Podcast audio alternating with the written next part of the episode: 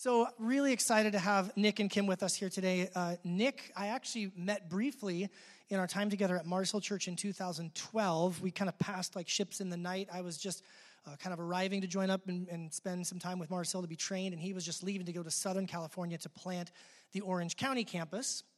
And then, uh, after a season, felt God call him to step out of that and to plant a, a brand new independent church called Cross of Christ, and they are part, have been part of the Harbor Network, uh, the same network that we are a part of, formerly known as Sojourn, now Harbor Network.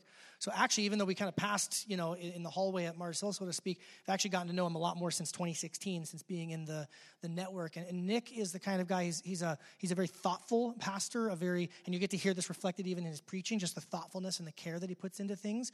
But he also loves to care for other pastors as well. And so over the years, he's been very gracious and generous with his time for me to text him or call him or say, like, hey, I'm, I'm going through this issue or I'm, I'm facing this thing, just kind of leadership wise, and has always been very willing to, to um, just open up uh, and share with me things that have worked, things that have not worked. And so um, I'm really thankful. Nick and Kim also do a ministry on the side, a kind of a, uh, a we call it a relational leadership coaching. And so they help businesses, but also churches have their teams learn how to communicate with each other better. And for us, uh, you know, this last year with COVID and with a merger and with new people joining, we thought, hey, this seems like a really good time for us as, as our elder team and to be able to spend some time together with the wives to really learn how to love each other well, to work well together. And uh, so Nick and Kim were gracious to fly up and spend most all the day with us yesterday. So they've already been serving this church family by serving our elder team. And uh, I said, well, hey, you're, you're already here. You want to preach too? And then I can play guitar because I have fun playing guitar. So, uh, and he said yes, very, very gracious to be with us. So I'd like to invite Nick to come join me up on stage. Would you guys please uh, give a warm, warm Seattle area welcome to him? Even though Pastor Steve threw you under the bus last week in his announcement saying that you were from Southern California, yeah. we forgive you because you're not going to stay here. It's That's okay. right. So, um, yeah. We are not moving up. You lived, how yeah. long did you live in Seattle? We lived here for two and a half years. Okay, so yeah. a brief stint. So you get it. Yeah. yeah. You, you oh, completely get it. Yeah. yeah. and it was, we had the horrifying moment when we got to the car rental place. They gave us a car with California plates. So we can't even fly under the radar while we're here. It's, yeah. The icy stairs and daggers of death. Yes, yes. I asked, oh, people were vocal. Oh, yeah. You found the angry ones. Yeah. Well, I asked Nick if he would be willing to share too before we dive into uh, the passage for today. Um, we invited Nick and Kim to come and serve us after you know us walking through challenging circumstances, but they've also had to walk through some challenging circumstances recently, and and and so we have an opportunity in prayer and with love and, and support to be able to serve and care for them in this moment. So I'd ask Nick if he'd be willing to kind of share just what the last year has looked like for them and with their church as well. So.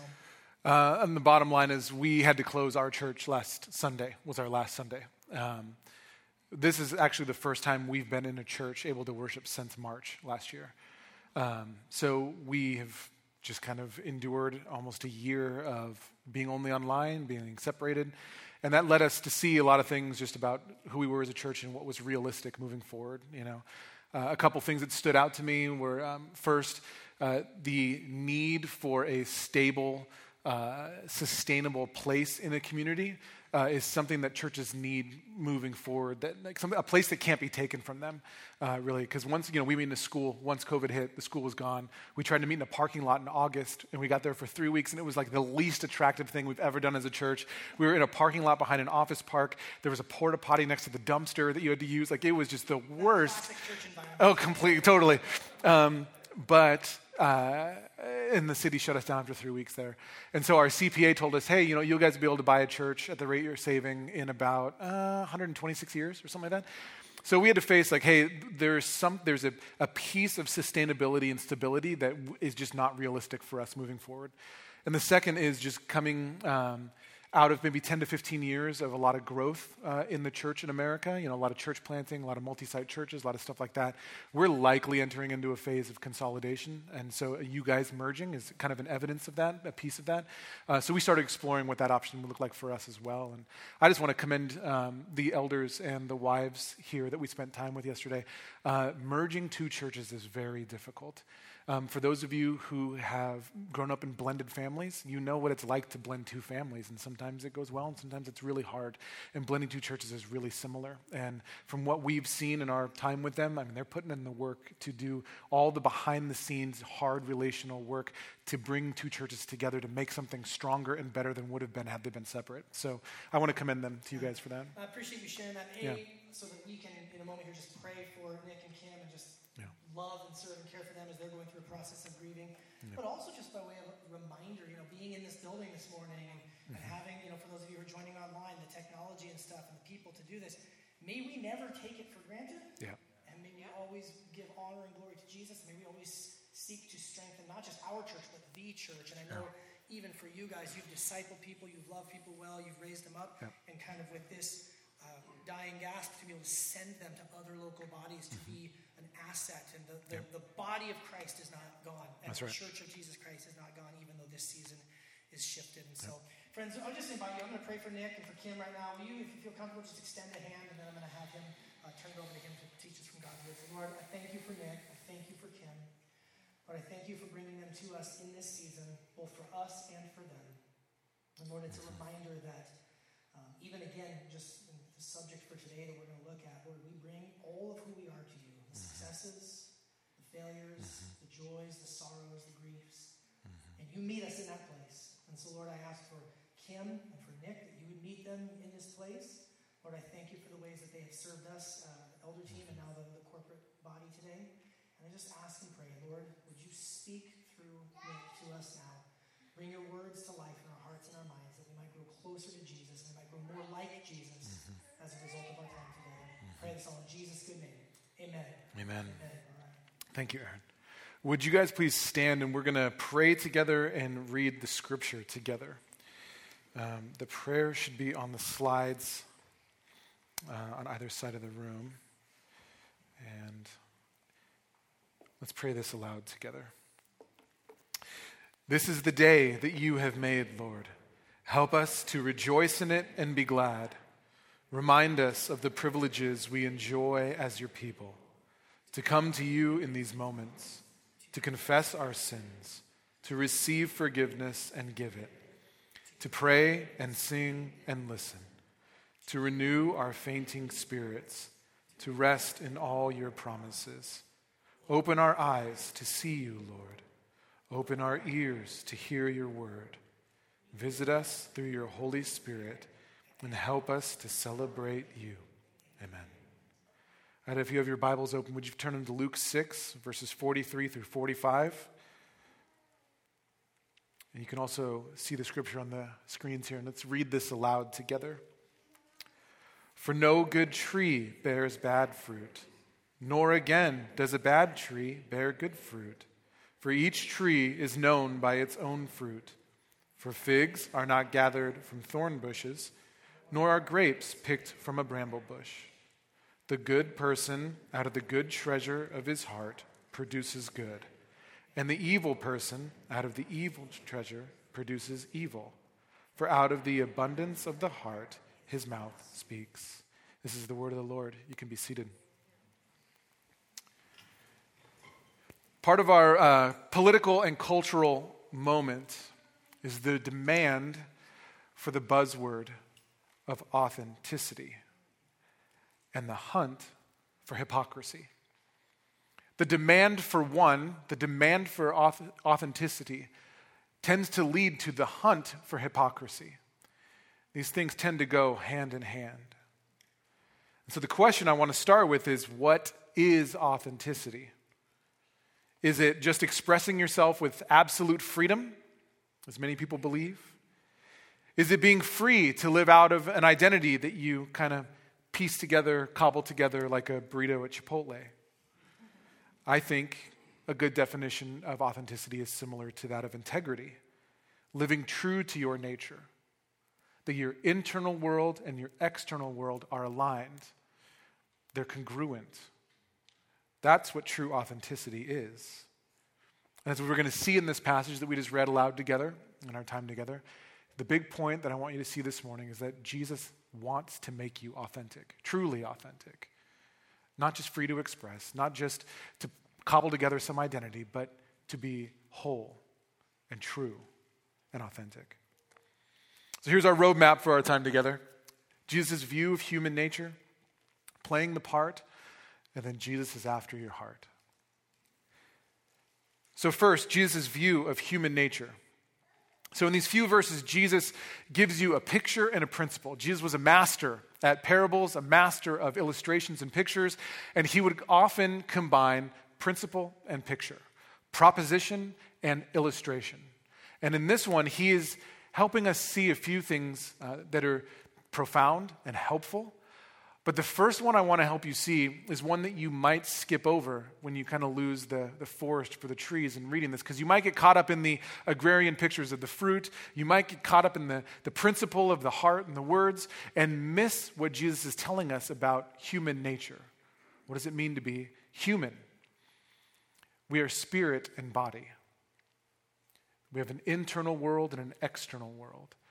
There's two parts to what it means to be human. We are dualistic. We have a soul and a body. That's what's latent here in this picture that I don't want you to miss because it's an important piece of understanding what Jesus is saying here. There's an inner man and an outer man, some theologians call it. Philosophers would call it the material world and the spiritual world. You have an inside and an outside. Have you guys watched uh, Disney's movie Soul yet? Pixar, yeah? Few of you guys, if you haven't, I mean, it's Pixar. It's great, right? I mean, uh, it's, it's, a, it's a good movie. I'm not going to unpack all of the like theological kind of nuance, nuances in it, but I want, to, I want you to know that Pixar has done some heavy lifting for us as Christians. Because in that movie, there is a kind of creator set of beings that create souls that they send to earth into bodies.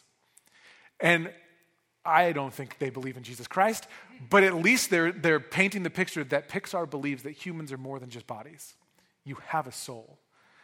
And so in this movie, they're even illustrating something that Jesus is saying here that there is more to you than cells and neurons and, and nerves, that you actually have something more to you that makes you truly human the way God made you to be, which is a soul.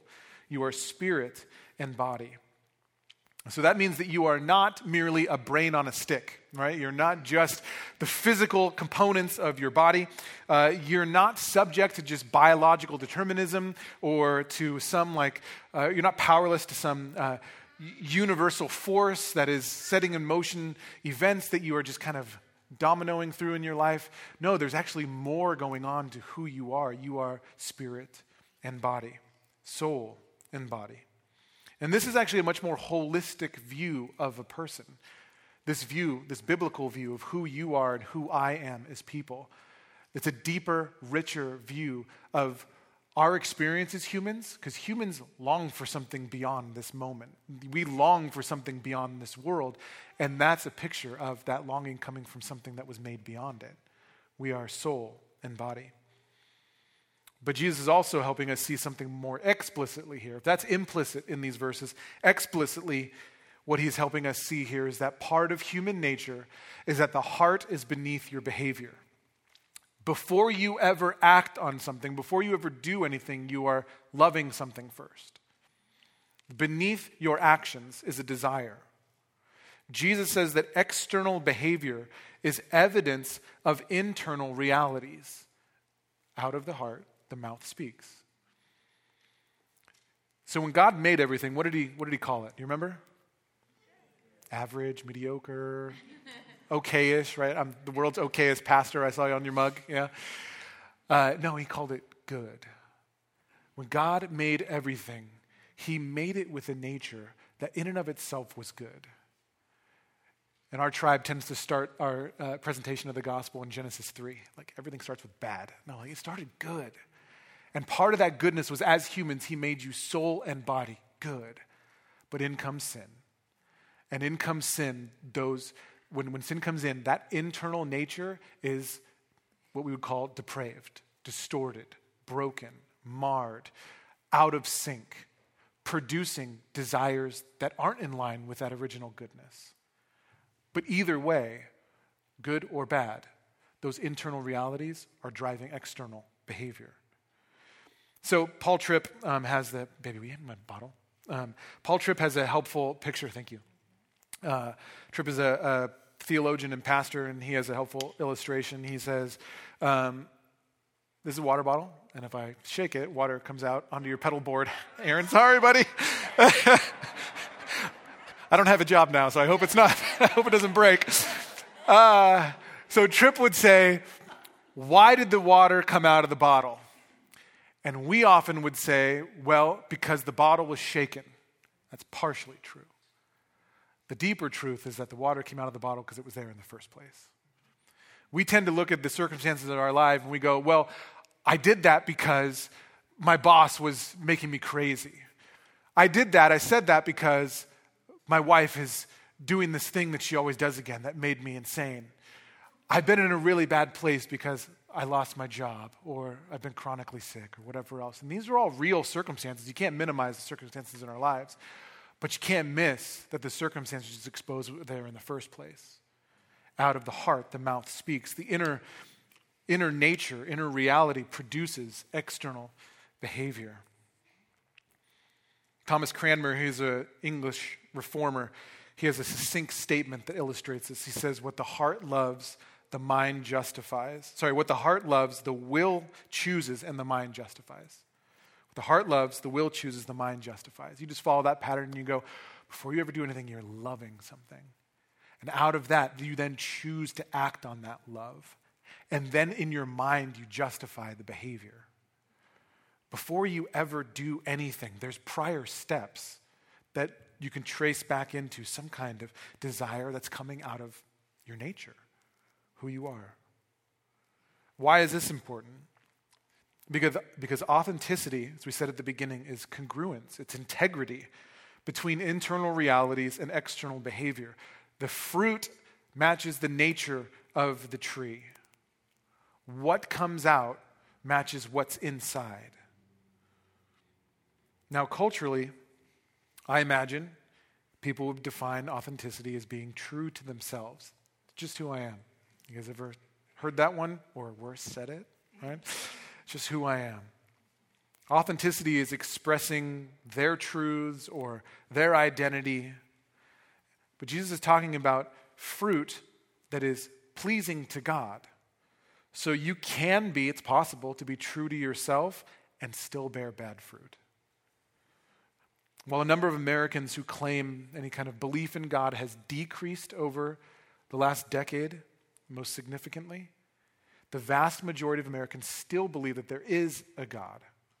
And so, if you believe that there is a God, then you should be asking, How do I live in accordance to what He calls good? At the very beginning of everything. What is good? And so, bearing fruit in line with what God calls good is what we would hope our aim would be. But this is exactly where our, authentic- our lack of authenticity is exposed. This is where our uh, lack of integrity, our incongruence, comes to light. That's what we're going to talk about playing the part. What does Jesus call the Pharisees like over and over again in the New Testament? He says it here, second word, hypocrite. Hypocrite. See, he's touching on here this word he uses as the, the label, the accusation, the name that he gives them for the incongruence between the fruit and the nature, the external behavior and the internal reality. The gap between your internal reality and your external behavior is called hypocrisy. That gap is fake. Paul Tripp again is helpful here. He has a, a picture of, he said he has an apple tree in his backyard that produces the worst apples you've ever eaten, right? They're, they're mealy, they're soft, they're almost good for nothing. And he says, Imagine if you saw me coming to my house with a bucket full of the best, cleanest, prettiest apples you could ever buy from Trader Joe's or Whole Foods or wherever you get your, your apples. And you saw me walk into my backyard with a bucket of apples and a ladder. You know, what is this guy doing? You see him set his ladder up against the tree, hike up the ladder eh, with a nail gun, and start nailing apples to the tree. He's like, You think I was crazy. But that's kind of what Jesus is talking about here. That's what many of us spend our time with is apple nailing. You, you can't produce good fruit from a bad tree, and it's foolish to try to nail good apples to a dead tree. because eventually they're worthless. Jesus calls these people hypocrites. What's stunning about this word hypocrite? It's one you would hear and skip over and not sit down into the significance of what, he's, what Jesus is calling these people here. Hypocrite is the same Greek word for actor. You remember back in those back in uh, ancient Rome, you guys are familiar with those like ceramic masks actors would wear. They would have like, these exaggerated smiles or exaggerated frowns or like growls or whatever else, and the actor would put it on their face to reflect the emotional state of whatever character they were playing. An actor, a mask wearer, a performer, an apple nailer. You hypocrite. Why are we content with apple nailing? Why do we continue to play parts? I imagine as I describe that, and I imagine as we talk about hypocrites and wearing a mask and playing a part and performing, I imagine none of us is going, that's an ideal. I would like to keep doing that. I would imagine those of us in our room, in this room, if you're like me, like that kind of performance is exhausting that kind of performance, that kind of mask wearing, just creates a vacuum that hollows you out. My friend David Zahl talks about the distance between as you try to perform and measure up and justify yourself by what you do, uh, that gap that grows between your mask and who you really are creates a void that ultimately just collapses in on itself, like leaves you hollow first and then collapses in on itself. I don't think that's anything any of us want. I think we know that a life lived in that kind of place is an anxious, sad, heartbreaking life. And the weird thing is, when we live with a mask, the odd thing is by doing so, we actually keep ourselves in the very thing we most want. Because how fulfilling is it to be loved for your performance, for the superficial veneer that you have, for people to be like, great job, I love you for X, Y, and Z, rather than I love you for who you are? I can tell you the most, the times in our marriage where I've felt the most loved by Kim is not when I'm super husband, but when I've utterly failed and I have nothing to offer.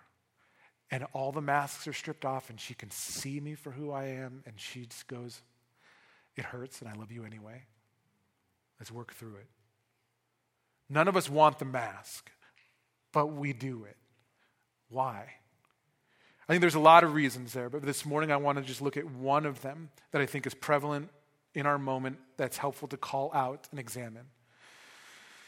It's because it's easier to distract ourselves and others by playing a part and pointing at what's wrong with everyone else out there than dealing what's going on inside of us. It's much easier to just look around and go, hey, they're wrong because of this belief or this political position or this social issue they've taken a stance on. The problem's out there. It's so much easier to live life like that than it is to deal with our own internal reality. Hypocrisy, Tim Keller has a great quote here. He says, Hypocrisy is let's hide what I'm really like by focusing on what's wrong with everybody else. Is it possible that in our social moment of heightened activism, it's just performance to distract ourselves from what's really going on inside? Not that any of that stuff is bad, not that it's not needed, but let's also not miss what's going on inside. And that sometimes it can be just a distraction, a hypocrisy to avoid dealing with what's going on inside of us. And so sometimes these masks look like this. If you think about how uh, you might be wired, right? Some of us wear masks to we, like we think that we can be perfect. You think that if you can just have the right record, do the right things, hold everything together, everyone will love you. Or some of you guys think you're super compassionate and you look around and you go, I can, I know what, how everybody's hurting and I can be super mama hen and meet every single need in the life of everyone else around me. And I can wear that mask and they'll love me for it. Or if you're like me, you're wired to think like my success is what makes me lovable. That if I can prove by my resume or by my performance or anything like that, then that mask will make me lovable. But that mask is hypocrisy, that mask is distraction. And we do it all the time. because it's easier than dealing with what's going on inside. So, how in the world do you ever change course? What's the antidote to this hypocrisy? How can you live with true integrity in the authenticity that Jesus wants to work with you? I want you to see that Jesus is after your heart. He wants to make you a new tree. He wants you to bear good fruit. The way forward is not by technique or behavior modification. The way forward is to see that Jesus actually after changing what you love so that out of what you love, you actually produce things that are pleasing to Him. So Jesus is after your heart. See, God's not after your behavior, He's after that heart of yours. And this is where the, doc, the doctrine of regeneration comes in. Regeneration, that, that God takes what was dead and makes it alive. God takes what was broken and makes it whole. God takes what was sin marred and, and shameful and disgusting and makes it acceptable and pure and whole. This doctrine of regeneration is a, a beautiful picture of it. If you, guys know what cochlear implants are? We had a guy in our church early on who had uh, one of those. And so if, if a kid is born deaf, they can implant a, a hearing aid on, uh, next to his ear. And they just, you know, they start doing this with babies when they're really young. And there's, if you go on YouTube and you just search it up, you'll just devastate yourself all day. You can just cry and hit next video, next video, next video. Because it's one of the most beautiful things you'll see to see this baby who, for, uh, I think the, the ones we see are generally, they're probably like maybe two years old. So for the first two years of their life, this child has not heard a single thing because they have ears that are dead. And then you watch this video where they implant this thing on the kid's head, and the doctor flips the switch, and you watch the kid kind of jolt for a second because they're hearing something. And then their mom speaks, and the kid just smiles this huge smile. This person who's loved me, who I've never heard, we now have this connection, and this thing that was dead is now alive, and I can respond. That's what God does with your heart in regeneration. And so this is an important thing for you to hear because if you're here and you don't believe in Jesus, I just want to make really clear like we're not after your behavior and he's not after your behavior. He's actually after your heart. He wants to make that thing that is dead that can't respond to him or hasn't responded to him alive and whole and new. See, he's not after your mask. He is not at, maybe say it another way Jesus doesn't love your mask. Just say it bluntly, he doesn't love it. He loves you, He loves the real you. And Jesus wants to meet, as C.S. Lewis prayed, Jesus wants to meet the real you with the real Him. So the invitation is the freedom to stop acting, to rest from self preservation, to stop with the spin and the alternative facts. The invitation is to drop the mask and repent and turn.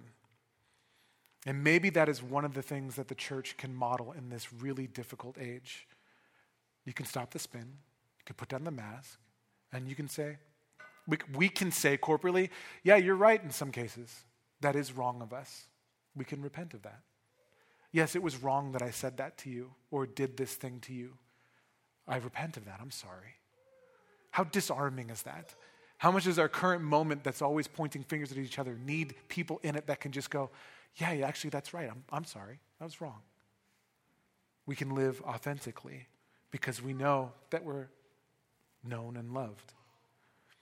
See, to confess and repent to God that your behavior isn't the issue, but your heart is and needs changing is actually one of the deepest, most natural things for Christians to do. It's the very thing that we did in the first place to come in, and it's the very behavior that we continue as we grow in Christ.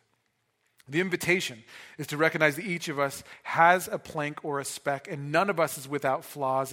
We all need mercy. We are all sinners who cannot rescue ourselves. I think my battery might have worn off. No, no, no. I did that because you spilled water on my pedal board. thank you. We are all equal before Christ. Check, check. I did it with the water, didn't I, guys? Yeah. Check, check. There we go. There we go. He loves you anyway, and you don't need to hide. The courage to live authentically comes from something we, tell our, we told our church every single week. You are fully known and fully loved. There's nothing that you think you can hide that Jesus doesn't already know. You know one of my favorite things to do with our kids, because when they're really little, you guys ever played hide and seek with little kids? Yeah, their feet stick out from wherever they hide, right? Like they, they, they hide behind curtains and you can just see the bulk of their body behind it. Like they think they're really clever, but they're not, right? You can see them wherever they are. And that's how it is when you try to hide from Jesus. Like you're not fooling anybody, you're not fooling him. You're fully known and you're fully loved. And so Jesus is after your heart so that you could be made new to love what he always made you to love and to bear the fruit he always made you to bear, not perform. Um, the first year and a half of our marriage, Kim and I lived in Mongolia. Not Magnolia, Mongolia, right? Sandwiched between Russia and China, just south of Siberia. I stepped off the plane in January as a Southern California kid. It was negative 40 and everything froze. I said, Get me out of here. What is this place? It's like Hoth, the, the uh, in uh, Empire Strikes Back, right? Uh, the first year and a half of our marriage we spent there. And so we had to learn how to fight because when it's negative 40 outside, you're not going on a walk. You're not going anywhere. You're going to sit there in that apartment and work it out, right? And I remember we were going through this, this period there where I kept doing these things that were really hurtful to Kim. They were always one degree off from the one before, like I was learning my lesson, you know, like I would hurt her and I would be like, well, it wasn't as bad as last time. It's a little different, right? Like there's a little shade of gray in here, isn't there? And so one day, through tears, Kim said to me after months of this, she was like, hey, how come there's this whole set of things that you do that I love? And that is so good to me that, that, I appreciate. And there's this whole other set of things that you do that I hate and that are hurtful to me and that break my heart. And I said, Well, these things over here, I do them because I know you love them and I love you, and that's just fun. These things over here, I don't know why I keep doing them. I just keep stepping on the landmines. And that's what, like, that's what we started to see was that by focusing on what I shouldn't be doing, I actually ended up just creating a minefield for myself that was always anxious about not doing the thing that hurt her, always ending up doing things that were just a little different that ended up hurting her. Whereas on the other side of the spectrum, when I just enjoyed her and loved her, I naturally did things that she liked. Jesus is after your heart because he wants you to live in this realm here. He wants you to live in the realm of he wants you to love the right things, and out of that love, there just comes a whole bunch of fun and joy. I was talking to Kim about this after the first service, and she made the point like, to focus on the fruit is the mistake. Because if you're like, I'm going to bear more fruit, like it's just, that's not what God wants. Like a tree doesn't do that, right? A tree's not over there going like, I need to bear the perfect pear. It's just like, here's a pear. Isn't that delicious? Like it, it just comes out of who it is. In Genesis 1 and 2, again, going back to the beginning, when God made everything, He made sun and moon, and He made birds and alligators. You guys read the, the Jesus Storybook Bible? Oh my gosh, that just destroys me every time. That first chapter is so good. You are beautiful because God made you beautiful. But when He made everything, what was the language He used? Do you remember this? Let there be. Let there be light. Let there be birds. And that language is not directive, it's permissive. It's not sun shine like this, birds fly like this, flowers stand up just like this. It's, hmm, I made some flowers. Flowers grow. Enjoy yourself. Sun, why don't you sit up here and then, you know, over seasons you can go like this, but be what I made you to be. There's a part of the Christian life where when God remakes who you are, makes you that new tree, changes your heart, there's a freedom to live into who you are, how He wired you. And in between the X and Y axis of love God and love others, there's a lot of freedom in there because you're going to love your neighbor differently than I will, and you're going to bear fruit differently than I will. And so is everyone else in this room. And part of the remaking of your heart is to love the right things, and just kind of have fun with it. The intent, the intent is that your heart, changed by his love, would bear fruit, and let's not miss that piece of it as we close here. He does change your heart because he wants you to bear fruit. It doesn't terminate, his work in your life doesn't terminate on the new heart. His work, in, his work in your life doesn't terminate on giving you new affections. It's in order that there would come out of you and me fruit that's pleasing to him and that is good for other people. See, Jesus actually wants you to bear new fruit that is fun and joyful and loving and free, that is also good for the people around you. That's just fun. I, don't, I, want to sign up for that. Like, I, I don't want to sign up for like ch- checklist Christianity and resume Christianity and like all that. Like, I'm tired of that. I don't think any of us wants that. And that's what Jesus does is he changes a heart so that you would bear fruit and then the church becomes a community of people where people bear fruit and it's just kind of an abundance at times, right? Not always, there's seasons. Sometimes it's a drought, right? And other times it's really beautiful. And again, Jesus' connection here is between external behavior and internal realities. And that by the power of the Holy Spirit, He changes your heart. And through that same Spirit, He empowers a life of faith that bears fruit that pleases Him. See, Sound City, Jesus wants to make you authentic. He wants to take that mask out of your hands. He wants to take it off of your face. He wants to relinquish your control over your performance, your performance and your appearance and everything else because he doesn't want you to settle for that. That is ultimately to attempt to live apart from Him, to live a lie, to say, I am better than I actually am, or these things that I do matter more than what God says about me. And He doesn't want that for you. And in fact, Jesus died for it. Jesus died a death of a traitor for a bunch of liars like us so that he could make us whole and authentic and real. Sound City, Jesus knows you and loves you and he's with you. Let's pray. Father, thank you for the just a reminder of your goodness your kindness that leads us to repentance, your kindness that exposes the ways that we wear masks. By the power of your Spirit, would you help us to see those things more clearly? Would you help us to relinquish them more freely? And would you help us to step more joyfully into the life that you have for us? God, would you, God, would you help Sound City to know that they are fully known and fully loved? Would you help them to know that you have made them to bear much fruit themselves and together? In Jesus' name, amen.